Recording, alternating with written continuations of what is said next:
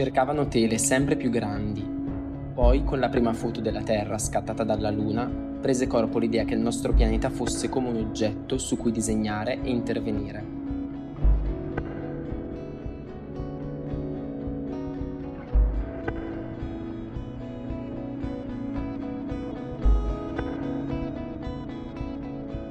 Ciao a tutti, io sono Nicolò. Io sono Anna. Benvenuti nella puntata 3 di Archetipi, il podcast che vuole raccontare degli artisti, delle loro opere e delle strutture del loro pensiero. In questa puntata parleremo di Walter De Maria, land artist che cerca la complicità della natura per mettere in scena un evento sempre straordinario. Le parole citate in apertura sono di Germano Celant, storico dell'arte che riesce bene a trasmettere la mentalità dei land artist, attivi dal 1967 in poi, in un periodo storico che ancora incentivava la supremazia e il predominio dell'uomo sulla natura. Erano artisti che si autodefinivano fanatici della natura, delusi dalla società moderna e desiderosi di poter testare la loro arte al di fuori degli spazi espositivi e delle aree urbane. Maneggiare la vastità è stata una delle grandi ambizioni di questi artisti. Oggi abbiamo deciso di parlarvi proprio di un artista aderente a questo gruppo, Walter De Maria, interprete privilegiato della land art. Se dovessimo riassumere la sua produzione artistica attraverso pochi semplici parametri, potremmo dire che Walter De Maria riesca a coniugare il minimalismo delle forme, l'utilizzo dei materiali di produzione industriale tipico dell'arte concettuale e lo sconfinamento nella natura tipico della land art. Walter De Maria è nato ad Albany, in California, nel 1935. Studia pittura all'Università di Berkeley per poi successivamente spostarsi attorno agli anni 60 a New York. Inizialmente gestisce lì, con la moglie Susanna, una galleria in cui espone le novità artistiche della città, per poi aprire, nel 1963, la Gallery 9 a New York, insieme all'artista Robert Whitman.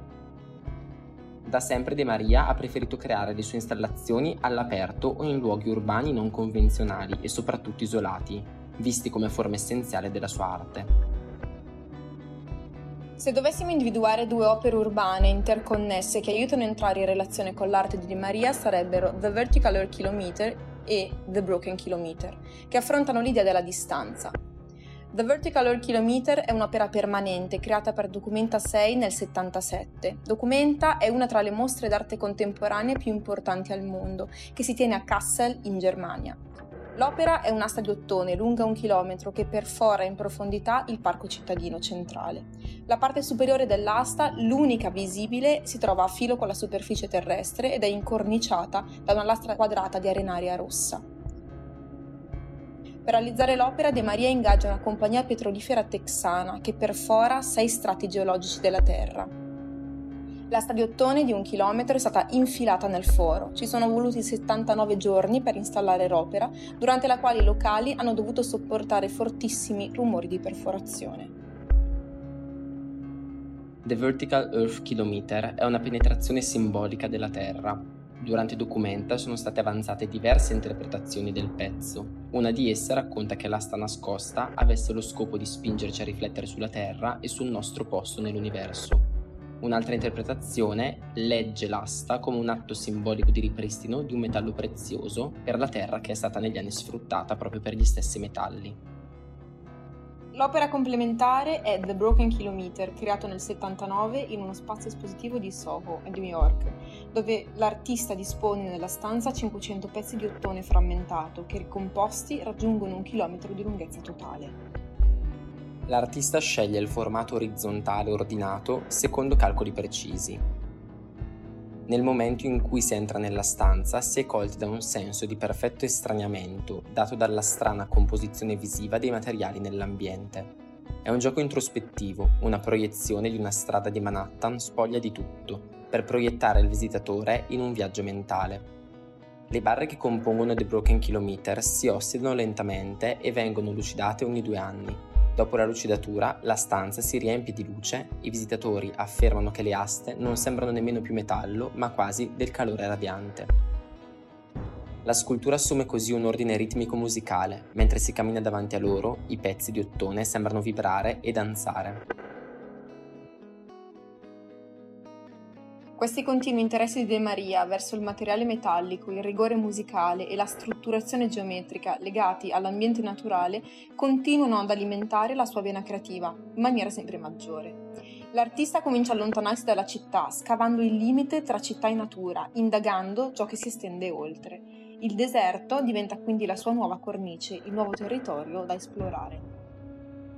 E così arriviamo a The Lighting Field, una monumentale installazione in una distesa desertica circondata da montagne nel Nuovo Messico, realizzata in cinque lunghi anni dal 73 al 79. Quasi al centro di questa piatta valle sono presenti 400 steli metallici disposti a griglia, che formano un rettangolo con un'area di circa 3 km quadrati. I pali conficcati nel terreno sono in grado di raccogliere e moltiplicare la potenza del sole e dei fulmini a servizio di un grandioso spettacolo di luce. L'opera, in determinate ore del giorno, diventa un gigantesco campo di parafulmini che attira, regola e orienta la luce, l'energia, la violenza della natura. De Maria parla chiaro. Amo le catastrofi naturali e penso che possano essere la forma più alta di espressione artistica. È inoltre vietato fare fotografie o riprese perché per l'artista qualsiasi descrizione dell'esperienza è parziale.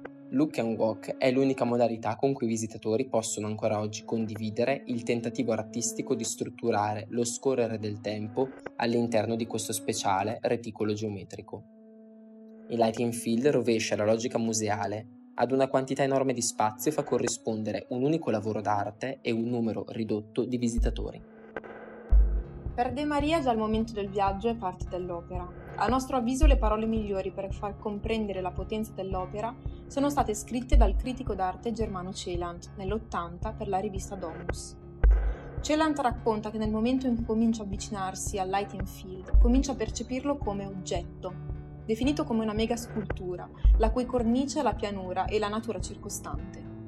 La camminata per compiere l'intero percorso richiede dalle 2 alle 3 ore, durante la quale la relazione con l'opera muta, personalizzandosi, tanto che l'altezza del corpo dell'individuo si fa misura dell'altezza degli steli, mentre la lunghezza dei lati diventa il metro per ipotizzare la dimensione della pianura. Celant, allontanandosi dall'opera, nota altre caratteristiche, alla superficie colorata del terreno corrisponde la superficie trasparente ed invisibile che unisce tutte le punte degli steli, una sorta di rettangolo d'aria che trova il suo corrispettivo nel cielo. Le interferenze tra lighting field e la natura si rivelano così graduatamente e rendono impossibile la separazione tra pieno e vuoto, superficie terrestre e celeste, luce e riflesso, osservatore e oggetto osservato. Camminando tra la griglia di steli, Celant avverte che l'oggetto si trasforma in situazione.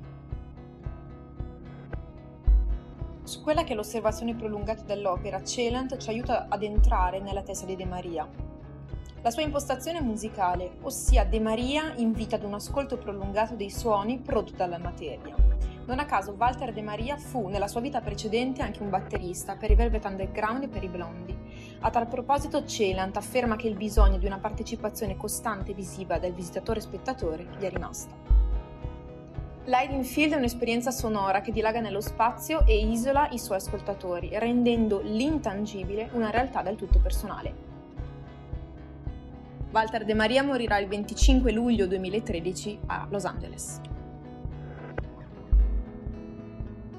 Noi speriamo di avervi tenuto compagnia e ci sentiamo alla prossima puntata. Grazie.